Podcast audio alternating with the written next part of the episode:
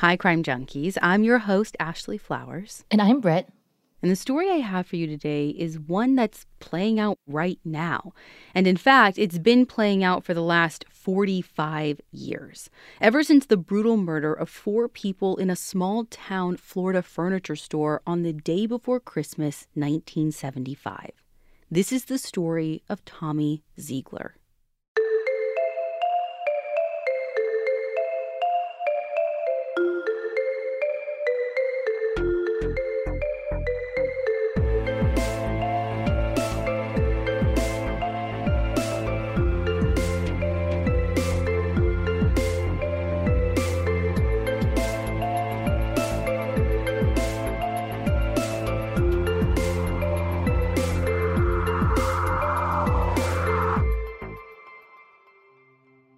Christmas Eve 1975 in the small town of Winter Garden, Florida. And anyone not still busy doing their last minute shopping is either getting ready for church or spending some time with friends and family at holiday parties. And according to a 1986 series by Jenny Hess for the Palm Beach Post, that's exactly what a bunch of the town's officials are doing. They're at this like open house get together kind of thing at the home of a local civil attorney and judge named Ted Van Deventer. Wait, an attorney and judge? Like, I didn't think you could be both. Well, you can, according to Philip Finch's book, Fatal Flaw, which says that Ted is both a local attorney and a municipal judge for three local communities nearby. Sometime around 9:15 p.m., in the middle of all these festivities, the phone rings. When Ted picks it up, he hears a frantic but familiar voice on the other end of the line. It's a client of his named Tommy Zeigler. And right away, he says, Ted, I'm hurt. At first, Ted thinks this is some kind of joke because sometimes Tommy's just like that. But Tommy says he swears this is no joke and he asks Ted to put the chief of police on the phone. Who I assume is at this party. Yes, and Tommy knows that because he was supposed to be at this party too. Just like the judge and the chief of police, Tommy's also kind of like this guy about town. 30 years old, married, he's a successful business owner. He owns and operates this furniture store in town and owns several rental properties. But instead of sipping champagne like he was supposed to that night, Tommy tells the chief of police that he's at his store and that he's been shot, and that the chief needs to get down there right away. Why didn't he call 911? Well, he says that he knew exactly the person he needed. Don Fick, the chief of police, and he knew that that person was going to be at the party. And the party's like a minute away or less. So I think he just figured like this is going to be the quickest way to like get the help that I need here as soon as possible. Mm-hmm. So the chief rushes out the door, and on his way out the door, he runs into the chief of police from the next town over. So he grabs that guy to go with him, and they head out to help with whatever is going on at Zeigler's furniture. They make the one minute drive with the lights and sirens going, radioing dispatch while they drive. And by the time they pull into the parking lot, there's another officer pulling in right behind them. They climb out of their cars and walk up to the front door of the store. And the first thing they see is Tommy, covered in blood, trying to get the door unlocked from the inside. When Tommy finally gets outside, he literally collapses. And that other police chief, the one from the next town over, catches him, throws him over his shoulder, puts him in the back of the patrol car, and rushes him to the nearest hospital. It's clear that Tommy has been shot. And when the officer asks if he knows who did it, Tommy says yes. Yes, it was Charlie Mays, and he was trying to rob me. Now, Charlie is this guy that they both know from around town, a longtime customer of Tommy's, actually. And he's this like well liked husband and father. Now, another thing that Tommy manages to tell the chief before he starts drifting off into unconsciousness is that he shot Charlie too. Once he gets Tommy settled at the hospital and in the care of medical staff, the chief heads back to the furniture store. By the time he gets there, there's one more officer at the scene, so four of them in total now, and more on the way. But no one has gone inside the store yet. Why not? Well, a couple of reasons. First, they didn't have any weapons on them at the time, so they had to send someone out to grab some. But the other thing is, all of this has been happening in the span of like just a few minutes. Like from the time Tommy called the judge's place for help to the time that he arrived at the hospital was only five minutes. Maybe another five ish after that for the chief to drop Tommy off and get back to the furniture store. So this is like happening quick. Mm-hmm. But, anyways, just as he is arriving back, so is the officer who rushed out to get the weapons. Weapons that they may need if Charlie Mays is still in that store, armed and alive. Once everyone is armed, a few of them go in to clear the scene. The whole building is pitch dark and dead quiet. They yell for Charlie, but they don't get any answer. Now, normally the store has lights on, even when it's closed, like, you know, just the kind that like show the merchandise on display in the windows, stuff like that. So they try and flip the lights on, but nothing happens.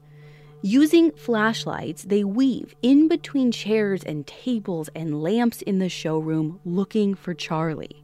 They're maybe three quarters of the way into the store, heading toward the back warehouse area when they spot a man laying face down in a huge pool of blood. Right away, they think that they got him. But as they get closer, they realize this for sure isn't Charlie because Charlie is black and whoever this man is, is white. They can see a number of injuries to the man's face as well as a bullet wound to his head. So they call for Charlie again, and again they get no response. They keep walking, and they're only a few steps away from where they found that first body when they see why Charlie hasn't been responding. Charlie is dead. They can see serious injuries to his face and blood everywhere, like all around him. It's on his clothes and it's dried on the bottoms of his shoes. There's a piece of black metal lying near Charlie's right hand, money coming out of his pants pocket, and a cash box not far away. They keep walking through the showroom floor up towards the front of the store where the customer service desk is and the office. And on the way, they find another body an older white woman lying dead amid the living room furniture. As they keep moving their way through the store, they finally get to the service desk. Behind it is a back office, but when they peek inside, they find it empty. And aside from some damage to the door, nothing seems out of place. Then they sweep their flashlights through the little employee kitchen right next to the office. And that's when they see another body lying in another huge pool of blood. It's a younger woman, flat on her back, eyes wide open, a bullet wound just behind her ear. Do they know who any of these victims are? No, none of the first responding officers can ID anyone but Charlie. And is Tommy in any kind of shape to be able to help them right now, or no? Well, he's in surgery at this point, so no. But at like midnight, the medical examiner finds one of Tommy's employees, actually brings him through the crime scene to see if he can identify any of the other three victims. And in the podcast series Blood and Truth from the Tampa Bay Times, this employee talks about walking carefully from the front door to the first body, then the next, then the next, paying really close attention to where he stepped, even where he looked. And it turns out he knows exactly who the other three victims are. The other three victims in the store are Tommy's wife, Eunice, and her parents, Perry and Virginia Edwards. So you're saying that none of the local officers recognized any of these three people? Well, Perry and Virginia Edwards were from Georgia and they were just in town to visit Eunice and Tommy over the holidays, so like that's not unusual to me. As far as Eunice, though, like Tommy's wife, you'd at least expect the chief to know her because he knew Tommy, right? But like, yeah. according to the book called Fatal Flaw, written by Philip Finch, he didn't even go into that kitchen area where her body was found. And in fact, up to this point, police actually had officers out looking for Eunice and her parents, worrying that maybe they were in trouble, like they had been taken hostage or something. Okay, so before he went in for surgery, Tommy told that chief that Charlie had tried to rob him. Mm-hmm. Yeah. So is the running theory that Charlie came to rob the store and was surprised to find this full house after hours? Like Tommy's there, his wife, his in laws, and everyone just got caught in the crossfire. That's the initial assumption law enforcement is making, yeah. And crossfire is the right word for it because aside from Eunice, who remember was shot just once in the back of the head, everyone else has multiple gunshot wounds. Virginia had been shot twice, according to Philip Finch's book. One bullet passed through her arm, into her chest, and almost exited her back, and then once more in the head. And it looked like Perry had struggled with his attacker. I mean, there were wounds on his face and head, and he'd been shot five times in total once in the left ear, and once in each shoulder, and then twice in the head at close range. Charlie had several injuries to his face and head as well. Like he'd also been shot twice, both times in the abdomen, once through the front and once through the back. I mean, that seems like a ton of bullets. I mean, I think I just counted 10 based on what you told me. Plus, I mean, at least once more because Tommy got shot. Oh, it is a ton of bullets. Investigators estimated that a total of 28 shots were fired that night from as many as eight different guns, some of which were still at the scene. So surely someone must have heard something with that many shots. Police haven't seen any reports of anything yet from people hearing shots, but there is at least one clue at the scene to help them figure out when this all went down because one of the many, many bullets fired that night happened to go through a wall clock. And when it did, the clock stopped. That was at 724. Hold on didn't you say Tommy called the police at like 9:15, 9:30, somewhere around there, like much later than 7:24? Yeah, almost 2 hours from when the bullet stopped the clock to when Tommy called for help. And this is where things start to get kind of complicated for detectives at the scene. Now, it's important to know that the lead detective working this case recently did training on blood spatter analysis. And so he's coming into this investigation with a little more knowledge than maybe like the typical Winter Garden investigator in the mid 1970s. Like the training taught him how to read blood evidence at the scene. And as you know, there is a ton of it spray and spatter, streaks, pools, droplets. I mean, there's blood pretty much covering this entire crime scene from one end of the store to the other. What's interesting is that a lot of that blood is dry, including what they found on Charlie Mays's sneakers. Even the blood on Tommy's shirt when he stumbled out of the store and into the officer's arms was dry. And they know that because, according to reporting by Roger Roy for the Orlando Sentinel, that guy who basically carried Tommy over one shoulder out to his car, he was wearing a white shirt and there was no blood transfer from Tommy's blood soaked shirt to his, like at all. And when the detective looks at the blood evidence in the back of the store specifically, where both Perry and Charlie's bodies are found, he notices that the blood spatter from Charlie had dried on top of the blood from Perry. Which means. Which means that Perry was killed at least 15 minutes, maybe more like a half an hour before Charlie. And you wouldn't expect that much time to pass if everyone died in this, like, one big blitz of an event. Right. So is the medical examiner able to narrow down any further with an autopsy? I don't think so, actually. The ME's estimated time of death is mentioned in Philip Finch's book as between 7 and 9 p.m. for all four victims. So that doesn't really like give them any more insight. But it's not just the blood spatter at the back of the store that makes detectives think that some time had passed between each one. There are also footprints in blood all over, which means someone walked through the store after the murders. And they find gun holsters next to both Charlie and Perry. Both of those holsters are sitting in blood, but neither has blood transferred. So, like someone put the holsters there after the blood had dried. Right. But if Charlie shot Eunice Perry and Virginia in this, again, like blitz attack and then ended with himself getting shot, how did a holster end up next to him after his blood dried? Right. It like couldn't. So, like, more importantly, who put it there? Within like an hour of being at the crime scene, the lead detective is starting to wonder if the story Tommy told from his hospital bed might not be entirely accurate. So he starts to pull his thinking back a bit and try to like piece together a story of what happened based on what the evidence at the scene is telling him. And what it's telling him isn't looking good for Tommy Zeigler. And it starts to look even worse for Tommy later that night when a man shows up at the police station with a truly bizarre story to tell. The man's name is Edward Williams, and he tells them that he was actually with Tommy earlier that evening Edward says that he's known the Zeigler family for a long time, 20 years, and that he'd been kind of like a handyman for Tommy, who he says has been nothing but good to him over the years. Not just hiring Edward when he needed a hand, but just that week had loaned Edward money when he got laid off and couldn't make rent. So when Tommy asked if he could come help with a couple of last minute deliveries on Christmas Eve, Edward didn't hesitate. Edward says that he met Tommy at the Zeigler residence that evening and they drove together in Edward's truck to the store. He says he let Tommy out at the front of the store and he was supposed to drive around to the back doors to park his truck and then come through that way to meet Tommy inside the store. So he backs his truck to the door like he's asked to, climbs out, walks in. And when he walks in, the hallway is pitch black, like so dark, he's actually like feeling along the walls to help find his way.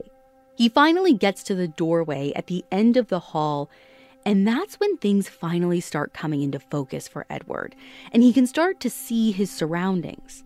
Except what he does see gives him the absolute shock of his life.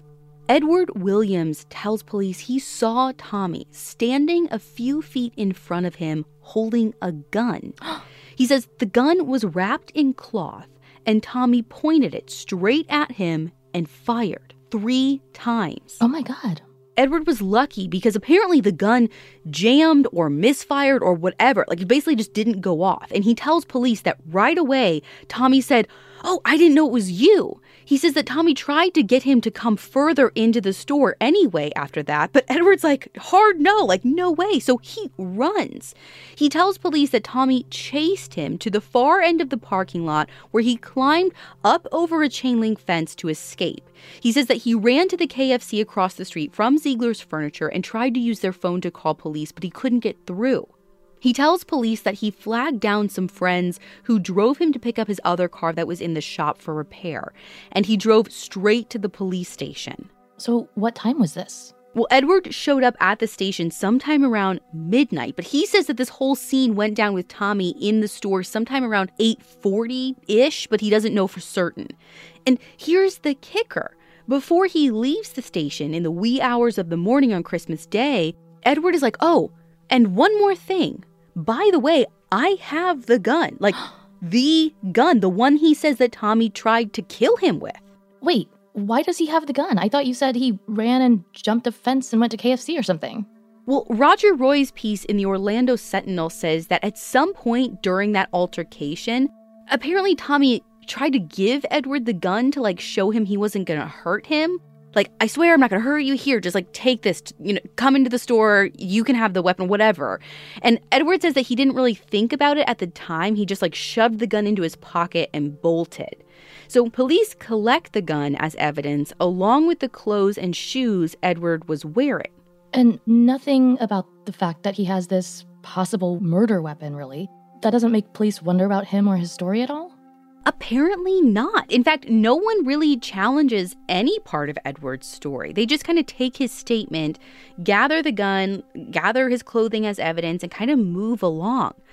But here's the thing that gun isn't just a possible murder weapon, that gun is the murder weapon, the one used to kill Virginia and Perry. Did he mention anything about either Virginia or Perry or any of the victims in his statement to the police? Not as far as I can tell. All he talks to police about is this exchange that he had just with Tommy and the gun before he ran. He doesn't say anything about seeing or hearing any other gunshots except for those three shots that he says were directed at him and ended up being misfires. But Edward does mention that he saw what may have been blood stains on Tommy's pants and more blood sprayed on his face.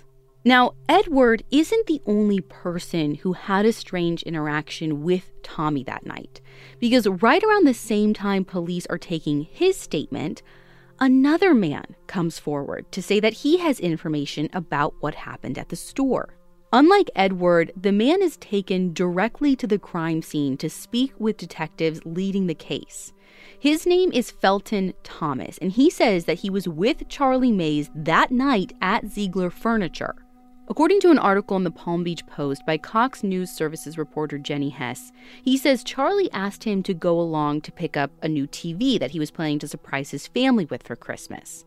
Felton says that Tommy had arranged to meet Charlie at the store that night at 7:30 after closing time. But when they arrived, it was dark and there didn't seem to be anyone there, so they parked in a nearby lot to wait. Felton tells them that he and Charlie talked for a bit, and then a man pulled up next to them and asked them to get in his car to go for a ride. And this is Tommy, I assume. Well, Felton says that he didn't actually know the guy at all, but says that Charlie introduced him as Zeigler's and said that he owned the store, so he assumed that it was the guy that they'd be planning to meet. Anyway, Felton says that they drove out to an orange grove and stopped, and then the guy asked Charlie and Felton to try out a few guns for him. Guns that were in a paper bag on the floor of the car. Uh, I'm sorry, what do you mean try out a few guns? Well, according to a transcript of the police interview that I read in Philip Finch's book, Felton tells the investigators that, quote, he wanted our opinion about seeing whether they were good guns, accurate guns, end quote. The documentary goes a step further and says that Tommy was supposed to be testing them so he could sell them. So, anyway, Charlie grabbed one and fired three or four shots out the open window, and then Felton says that he grabbed another and fired one shot. And nothing about this seemed weird at all. Like going out to fire some strange guy's guns in an orange grove on Christmas Eve. Yeah, just hang on, there's more. Oh, Lord. So after they fired the guns, Felton says that they left and went back to the store. And once they got there, Tommy asked him to pull the switch on the electrical box outside the store, like the main breaker switch that powers the entire store. So Felton says he did that, and then they all went back to where Charlie had parked his van, which is on the other side of the fence from the store. Then he tells investigators Tommy said, Oh, what the hell, I'll just crack a window. So then he jumps over the fence into his own store parking lot, picked up a metal pipe, and swung it against one of the store's back windows. So he broke the window to his own store? Yeah, that's what he said. Felton tells him that Tommy was saying he didn't have the store key with him at the time, but like still wanted to give Charlie the TV so he could like have it Christmas morning. I guess and didn't want to wait, didn't want to go back, whatever. But I guess at this point, Charlie was like, "Yeah, no thanks. Like I don't need it that badly. Like for you to like break your own window, like this isn't making sense." So Tommy said, "Fine, like let's go back to my house and get the key," which then they did, and on the way back to the store, Tommy handed Charlie a box of bullets and asked him to reload the gun. Felton says that once they got back to the store, Tommy tried to get both him and Charlie into the store with him so they could pick up the TV. But Thomas says, like, by this point, like, with everything that's happened, he is getting, like, all of the bad vibes. Yeah. So he's like, you know what? Hard pass. If Charlie wants this TV so bad, like, go ahead. You guys go do it, but I'm out. He can get it for himself. Right. I'm piecing out. Exactly. And when Tommy and Charlie went in, he left. So I can't understand. Like, I don't know if these stories are too unbelievable to be true or too unbelievable to not be true, you know? I know. Well, and police just don't take Edward and Felton at their words entirely. Here's the thing, like, because I think they're thinking the same too. They actually send a team out to the Orange Grove where Felton says that they went to fire those guns. And wouldn't you know it, they find a spent bullet right where Felton said it would be. And it matches one of the guns that was at the store that night. By the time the sun rises on Christmas morning in Winter Garden, police already have a solid working theory of what happened inside Zeigler furniture the night before. And things have only gone from bad to worse for Tommy, who is still recovering at the local hospital, because police no longer think he's the victim of an armed robbery. He is now the prime suspect. Okay, so what is their working theory of what happened? Well, based on evidence at the crime scene and those two witness statements, here's what investigators think happened that night. Tommy and his wife arrive at the store together sometime between 7 and 7:15, planning to get there a little ahead of her parents who are planning on meeting them to pick up like a new chair. Tommy then kills Eunice pretty much as soon as they get there, taking her by complete surprise with one bullet to the back of the head. Perry and Virginia then get to the store between 7:20 and 7:25. They are not caught by surprise though. Virginia runs, but ultimately Tommy catches up to her and shoots her. There is a significant struggle between Tommy and Perry, during which Tommy shoots him three times, but it doesn't kill him. So then he beats him over the head and then ultimately shoots him twice more in the head at close range. At 7:35, Tommy meets Charlie and Felton and they drive to the Orange Grove. Apparently it's a quick trip because police say they're back by 7:40 and Tommy is asking Felton to turn off the main power and he, Tommy, is breaking the window to the store. They then drive to Tommy's place for keys and park at the front of the store. Felton leaves like 7.55, 8 o'clock, right around the same time Charlie and Tommy go inside to the store where Charlie ends up dead shortly after. And what about the other witness, Edward? Where does he fit into all of this? So, police think that after he killed Charlie, Tommy goes back to his house to meet Edward, and they drive in Edward's truck to the store and park in the back lot. Based on Edward's statement to police, Tommy tries to kill him between 8:40 and 8:50.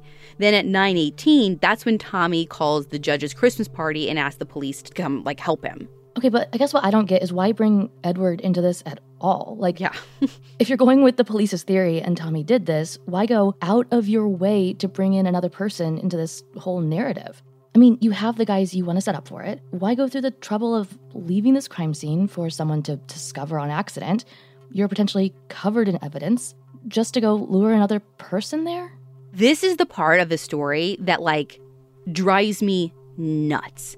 The only thing that I can think is that based on Felton's statement to police, he wasn't planning to be with Charlie at the store that night. He was just like hanging around a bonfire when Charlie like rolled up in his van on Christmas Eve and was like, "Hey, just come for a ride with me."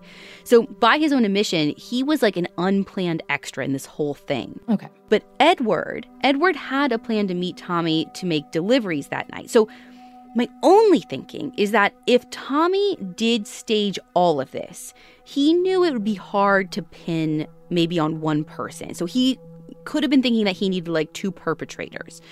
So the police's theory is that Tommy arranged for two different people to meet him in two different places at the same time so he could pin it on both of them. Oh my gosh, I have so many questions, but exactly who is thought to have shot Tommy then, and when?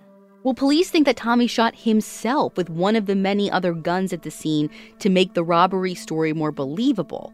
And in the police's theory of events, this happens after Tommy calls for help at 918. And that's when they think he's making the whole thing look like a robbery gone sideways. Right. Okay, and do police have a theory as to why Tommy did all this? That takes investigators some time to figure out. I mean, on the surface, there's honestly no good reason for Tommy, who seemed to have a pretty great life, to want to kill his wife and her parents. Like, everyone who knows Tommy says that he and Eunice were happily married. They were, you know, this beautiful young couple. His business was doing great. In fact, Tommy's worth about a million dollars at this point, so money isn't an obvious motive either. That is until police search Tommy's office. And there, they find two life insurance policies totaling half a million dollars for Tommy's wife, Eunice, both of them purchased within the last few months. Okay, but you just said that he had zero money issues. His business is doing great. So why would he want to kill his wife to draw down on a life insurance policy? I mean, half a million dollars is a lot of money, even for someone who has a lot of money. So, like, the only thing better than a million dollars is $2 million. Right. And just because someone looks happily married doesn't mean they're happily married either. Within the first 12 hours of the investigation, police start to hear some rumors. Rumors that cast doubts on the shiny, happy relationship between Tommy and Eunice. Rumors that a well to do married businessman would want to keep quiet in 1975. Because they were rumors that Tommy was gay and that at some point Eunice caught him having sex with another man. And according to police, Eunice had no plans to keep this a secret. Her only plan was to leave him. And is there any truth to any of that? Yeah, right? The rumors. Investigators hadn't been able to substantiate any of it. But it didn't matter anyway, because even without it, police are able to get an arrest warrant.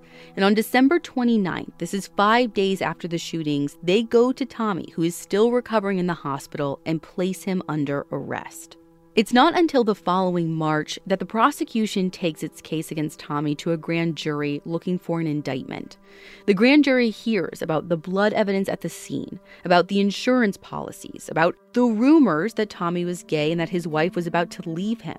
They even hear from Edward Williams and Felton Thomas, and after two days of testimony, the grand jury indicts Tommy on four counts of first degree murder. 42 days after that, the case goes to trial. Oh, wow, that's a really speedy trial. really speedy. According to Leonora LaPeter Anton's reporting for the Tampa Bay Times, the defense pleads for more time to prepare. I mean, there are hundreds of pieces of evidence to go through, test results still pending from the crime lab, and more than 100 witnesses to testify, some of which came as a complete surprise to the defense right there in the courtroom. The only small victory the defense gets is that the trial is moved to Jacksonville because no one thought that they could seat an impartial jury in Winter Garden. But they definitely didn't get it delayed. The trial starts in June and lasts three weeks. And during those three weeks, the prosecution tells the jury and the court that Tommy spent months meticulously planning to kill his wife and collect on her life insurance. That he lured his wife and her parents to the store under the guise of shopping for a recliner. Then he shot them one by one his wife, his mother in law, and his father in law. The prosecution says that Perry put up a fight, and so Tommy beat him with a metal crank used to roll sheets of linoleum. Then he waited for Charlie to arrive to collect his new color TV for Christmas. He took Charlie and Felton out to the orange grove to make sure their prints would be on the guns, and then he came back and broke the window and cut the power to the store, all to make it look like someone had broken in. He killed Charlie, then went back to his house to meet Edward, brought him back to the store, tried to kill him too, but the gun jammed. And then, I guess, was like, oh well, and walked to the phone at the front of the store to call for help before shooting himself in the stomach and going to wait by the front door for his friend, the police chief, to arrive. The prosecution says that Tommy went to great lengths, planning each step meticulously to frame two black men, Charlie and Edward, for killing his wife and her parents during an attempted robbery. And Tommy was counting on his friend, the chief of police, to believe his story without questioning anything and to take his word, the loving husband, the successful businessman, over anyone who happened to get in the way. Okay, so I assume that Edward and Felton both testified at the trial. Yes. And we know about the bullet in the orange grove. Is that pretty much it for evidence? So, the prosecution's other key witness is this renowned crime scene expert who supported the investigators' analysis of the scene, like the with blood evidence specifically. Yeah, the blood spatter on top of blood spatter, like that whole thing. Right. And the expert also testifies that Tommy's shoes match a bloody shoe print left at the scene and that Tommy left a trail of blood from the phone to the front door, but that there was no trail of blood to the phone. Because in their eyes, he shot himself after he had made that call for help to make sure he would survive. Bingo. Now, the prosecution lays out a ton of physical evidence fingerprints and shoe prints and guns and bullets and blood soaked clothes. And among those blood soaked clothes is Tommy's shirt, which was covered in blood when he arrived at the hospital. Which is to be expected. Yes, but not all of the blood on the shirt was Tommy's. According to an episode of Unsolved Mysteries that aired back in 97, there were two blood types found on Tommy's shirt type O and type A. The type O blood belonged to Tommy, but type A belonged to his father in law, Perry. Proof, says the prosecution, that Tommy killed Perry, and specifically that Tommy held his father in law in kind of like a headlock, they say, while he beat him with that metal crank. The jury hears from over a hundred witnesses by the time they get to the very last one. Tommy Zeigler himself testifies. As Leonora LaPeter Anton writes in the Blood and Truth series, Tommy tells the court that he loved his wife more than anything and that their marriage had only gotten stronger over time, that they were in the process of trying to start a family when she was killed. He says the life insurance policies that he had for Eunice were purchased on the advice of his lawyer because Eunice had recently been named a director of the family business. Nothing about those policies was a secret. I mean, she'd signed for them herself. Does he say what actually happened from his perspective in the store that night? Well, he does. He says that around 7 p.m., Eunice and her parents left the Zeigler house for the furniture store so that they could pick out their new recliner before making their way to an evening church service. Tommy says that he didn't travel with them because he had already arrived separately with his handyman, Edward Williams. Okay, so Edward was around that night. Yeah, he was. And in fact, Tommy never denied being with Edward that night. So they could do some last minute Christmas deliveries. What he denies is what Edward says happened after they got to the store. Tommy pulling that gun on him and pulling the trigger three times, chasing him into the parking lot, all of that stuff. And I mean, someone is clearly lying, not about like just what happened, but about when. Right, because Tommy's saying that he and Edward got to the store between like seven, seven thirty. Right. But in Edward's story, he's there at what, like after eight, right? Over an hour later at like eight forty. What Tommy says is that Edward parked the truck at the back of the store and then Tommy went in first through the back door. And as soon as he walked in, he was struck on the head. He says that he could make out two men, one short and stocky, the other taller and bigger, but he couldn't see who they were. He says that he pulled a gun from his waist holster and tried to fire at one of the men, but the gun jammed, so he threw it. Then, as he tells the Tampa Bay Times, quote, I started flying through the air and bouncing off the walls and refrigerators and the shelves. End quote. He tells the court that he managed to get to another gun that he kept in the store and he swung that hard and hit someone. Then he was shot. Right before he lost consciousness, he says he heard one man say, quote, Mays has been hit. Kill him. End quote. Tommy tells the court that when he woke later, he crawled around trying to find his glasses and eventually made it to his office where he kept a spare pair. And then that's when he called for help. Okay, so Tommy says all this stuff happened within a few minutes of his arrival at the store. And then he was passed out for like two hours before calling for help. Right. So, where does Felton Thomas and the Orange Grove come into the picture? It doesn't. I mean, in Tommy's version, Felton never comes into the picture. Tommy says it's a complete and total fabrication. In fact, he told Unsolved Mysteries that the first time he ever laid eyes on Felton was in the courtroom at his murder trial. But they found evidence out there in the Orange Grove, right? They found a bullet, yes, but there are some question marks around that too. For starters, the narrative around this bullet is that it matches one of Tommy's guns.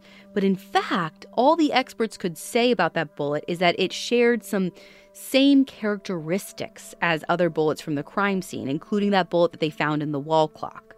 In the Blood and Truth podcast, Tommy's defense attorney actually says that it took police two days of searching the orange grove to find that one bullet.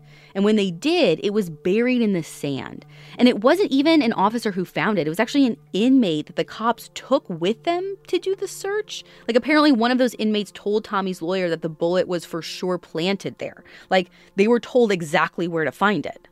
I don't know if there's any truth to the bullet being planted. I mean, I'm always skeptical of anything that comes from a jailhouse informant type, but I'm kind of skeptical that they only found one bullet buried. Either way, if we ignore that, there are other issues with this Orange Grove story. Like, you know how the prosecution said the whole reason Tommy took Charlie and Felton out there was to get their prints on the gun? Yeah. Well, police found no usable prints on any of the eight guns collected as evidence during their investigation. What? Yeah, and of the five found scattered between Perry and Charlie's bodies at the back of the store, four were completely wiped clean of prints. Ashley, wait, hold up. Explain to me how that's supposed to make any sense. Like, was anyone wearing gloves? Maybe at some point. So here's the thing Charlie wasn't wearing gloves when he was found. And obviously, Tommy wasn't wearing gloves when police showed up. That would have been like very weird. Right. But during their initial search of the crime scene, police did find like the very tip of a finger of a latex glove. But the rest of the glove was never found. No, just the very tip of the glove. So, explain to me how that fits into Tommy's narrative. Like, Charlie killed everyone, then hid the gloves so well before he died that no one ever found them. Well, this doesn't explain why there are no prints, but I I don't think the surgical glove actually had anything to do with the crime. So apparently, Tommy said that he kept surgical gloves, like those latex hospital gloves, in the store to use when polishing furniture. And Jenny Hess's Palm Beach Post coverage states that initially, apparently, there was like some kind of stain on that little tip that police thought was blood spatter, but when it was sent for analysis, it, it was found to be furniture polish. Okay, fine, but doesn't explain why there are no prints on any of the weapons. I mean, some of them actually belong to Tommy, right? Yeah, of the eight guns in total, all were presumed to belong to Tommy. But two of the five found at the scene near the bodies don't officially trace back to anyone. Now, Edward eventually told police that he recognized those two as black market guns that he got for Tommy at Tommy's request six months before the murders. Of course, Tommy denies that. Okay, but guns don't just float through thin air and show up at crime scenes. Why are there no prints? Yeah, so this is one of the things that I think makes Tommy look bad. If Charlie came in and shot everyone, if Charlie wasn't wearing gloves, why aren't Charlie's prints on any of the weapons? And if Tommy grabbed a gun from his office in defense to shoot Charlie, why aren't his prints on that gun? Exactly. I mean, it makes him look bad. But that's the thing about this case. It's not just Tommy's story that doesn't make sense. None of what Felton and Edwards say makes sense to me either. Like, none of it. It's like you said, the whole thing is either too unbelievable to be true or too unbelievable not to be true. And that's more or less what the jury has to decide when Tommy's trial comes to a close at the end of June 1976. Are Felton and Edward both lying about what happened that night? Or is Tommy the one lying? The jury deliberates for three days before finding Tommy guilty on all four counts of first degree murder. Two weeks later, they're back for sentencing, and while the jury recommends life in prison for all four convictions, the judge overrides that recommendation and actually sentences Tommy to death. Oh, can they do that? I wouldn't say it's a widely supported practice, but yeah, absolutely. In the years after, Tommy's team appeals many times on many different grounds, but those appeals are always denied. Execution dates are set, but then canceled because of a last minute appeal. In 2001, after years of fighting, Tommy's team finally gets the courts to agree to run some DNA tests on the evidence from the scene, which, you know, obviously weren't available back in the day. Specifically, he wants them to run tests on the fabric from the clothing that Tommy was wearing that night. Tommy says the DNA on his shirt will prove that the blood doesn't belong to his father in law. But didn't the state's tests already show it was the father in law's blood? What the state's testing showed was that the blood on the shirt was type A and that Perry Edwards had type A blood, but three of the victims had type A blood Perry, Eunice, and Charlie. So, what? He's saying if it's Charlie's, it proves that he's not the killer because it makes more sense for him to have the perp's blood on him? Pretty much. But more than that, it proves that he wasn't the one who had that violent struggle with Perry. Because remember, the dude fought hard and was beaten severely. The theory has always been that whoever killed Perry would likely have his blood on them. And sure enough, when they run the test, they don't find Perry's blood on Tommy's shirt. They find Charlie's blood. But you want to know who did have Perry's blood on their clothes? Charlie Mays. And as far as I can tell, based on my research, this is the first time Charlie's clothing is ever tested. Ever. Even with the blood all over his shoes and his pants. Mm-hmm. Even with all that blood. The prosecution says that the presence of Perry's blood on Charlie's clothes isn't enough to establish him as the killer, and that the absence of Perry's blood on the four little squares of fabric Tommy's team was allowed to test, that doesn't prove Tommy's not the killer, since Perry's blood could have just like missed those spots. Okay, so why don't they just test all of it then? Well, that's the big question. That's always been the big question. Why don't they just test it all? And that's what Tommy wants. That's what he's been fighting all this time for. Yeah, and honestly, it seems like a no brainer to me, especially in a case where the guilt of someone on death row is being called into question. Yeah. And this happened in the 70s. There are way more advanced tests available that weren't available back then. Yeah. Well, the way I understand it with post conviction DNA testing, it's that it's not just about having this pile of physical evidence and the technology to test it. The judge has to believe that the results of those tests could change the mm. outcome of a trial. So it's not like in a sexual assault case where DNA from a rape kit would be pretty definitive. It would prove whether or not a person was even there. Mm-hmm. We already know that Tommy was there. We already know that he fired at least two guns. Right. And the case against him, the one that the jury decided was worth a conviction, had more to do with testimony from Felton Thomas and Edward Williams than with physical evidence at the scene. And as the prosecutor said in an interview for the Blood and Truth podcast series, DNA on Tommy's shirt doesn't change Edward or Felton's testimony, and therefore probably doesn't impact the outcome of the original trial. And, you know, I think Tommy and his supporters could maybe live with that if the original trial were even a little bit fair, but it wasn't, not even close. In what way? In so many ways. In the documentary, they talk about how the judge had an axe to grind with Tommy from day one because the two of them had been witnesses on opposing sides of a civil matter not long before. Like the judge had testified for the prosecution and Tommy for the defense. So Tommy's legal team filed a motion requesting the judge recuse himself from trial, which to me seems kind of fair, but the motion was denied. They also ask for more time, remember, to review the evidence and get their own tests back, and that was also denied. One of Tommy's lawyers was in the documentary and said that he'd never been to a trial that was so one sided, where every motion was denied and every objection sustained. But there weren't just problems with the judge, there were issues with the jury too. Wait, I thought that's why they moved the trial to Jacksonville, like to have a completely impartial jury. Well, it's not that the jury wasn't impartial, it's more about what happened during deliberations. Apparently, there was this one juror in particular who was one of the only ones who felt like Tommy was not guilty. And she has actually spoken publicly about how the foreman and others basically bullied her into changing her vote, even like taunting her with one of the weapons from the crime scene. Taunting her how? Like, he put the gun to her head and pulled the trigger. What? Yeah, this juror actually fainted several times during the three days of deliberation and was under so much stress about the whole thing that about halfway through day two, the judge authorized her doctor to prescribe her medication, which turned out to be Valium. She says it was after she took the Valium that she changed her vote from not guilty to guilty. Hmm, that feels sketch.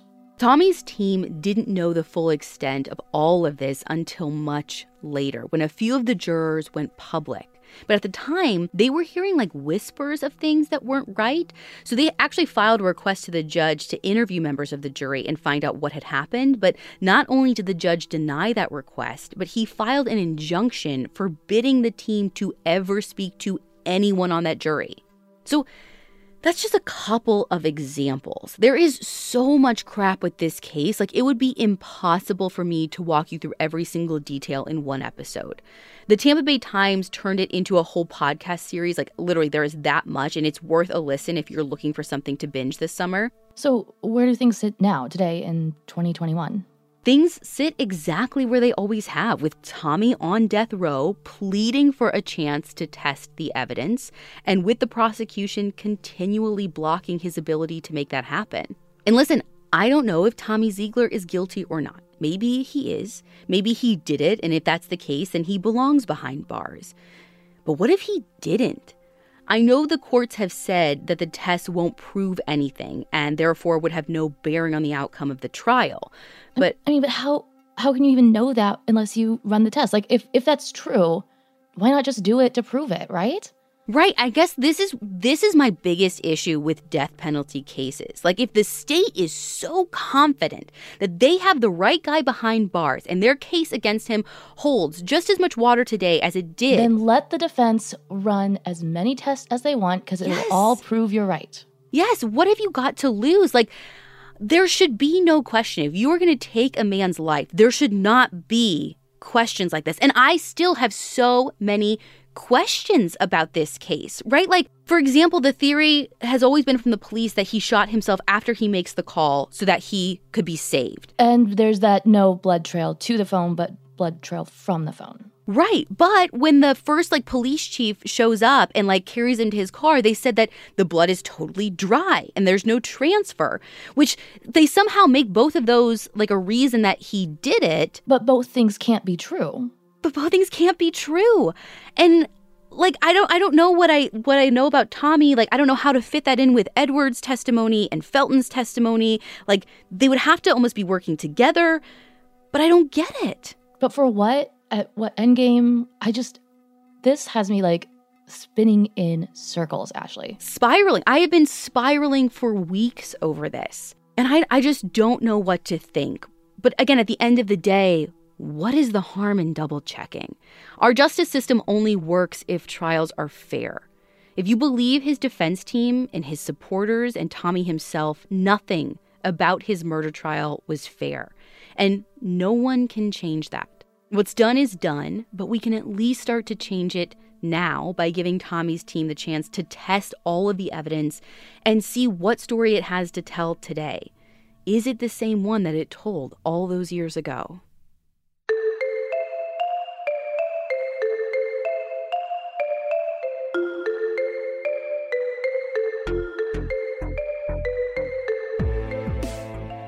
You can find all of the source material for this episode on our website, crimejunkiepodcast.com. And be sure to follow us on Instagram at Crime Junkie Podcast. We'll be back next week with another episode.